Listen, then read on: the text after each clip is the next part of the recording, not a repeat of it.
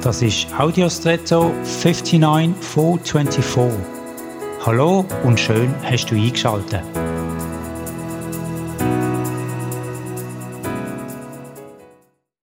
Wenn ich mir eine Palme vorstelle, sehe ich einen langen Stamm und erst zuoberst die grossen Blätter und unmittelbar darunter seine Früchte, die Kokosnüsse.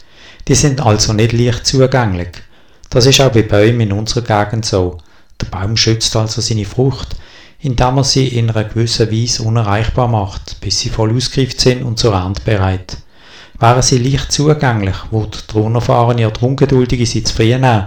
Sie wären ungenießbar und würden ihm vielleicht sogar schaden. Was also vielleicht auf den ersten Blick als Verweigerung aussieht, ist im Kern Schutz vor Schaden für den Empfänger.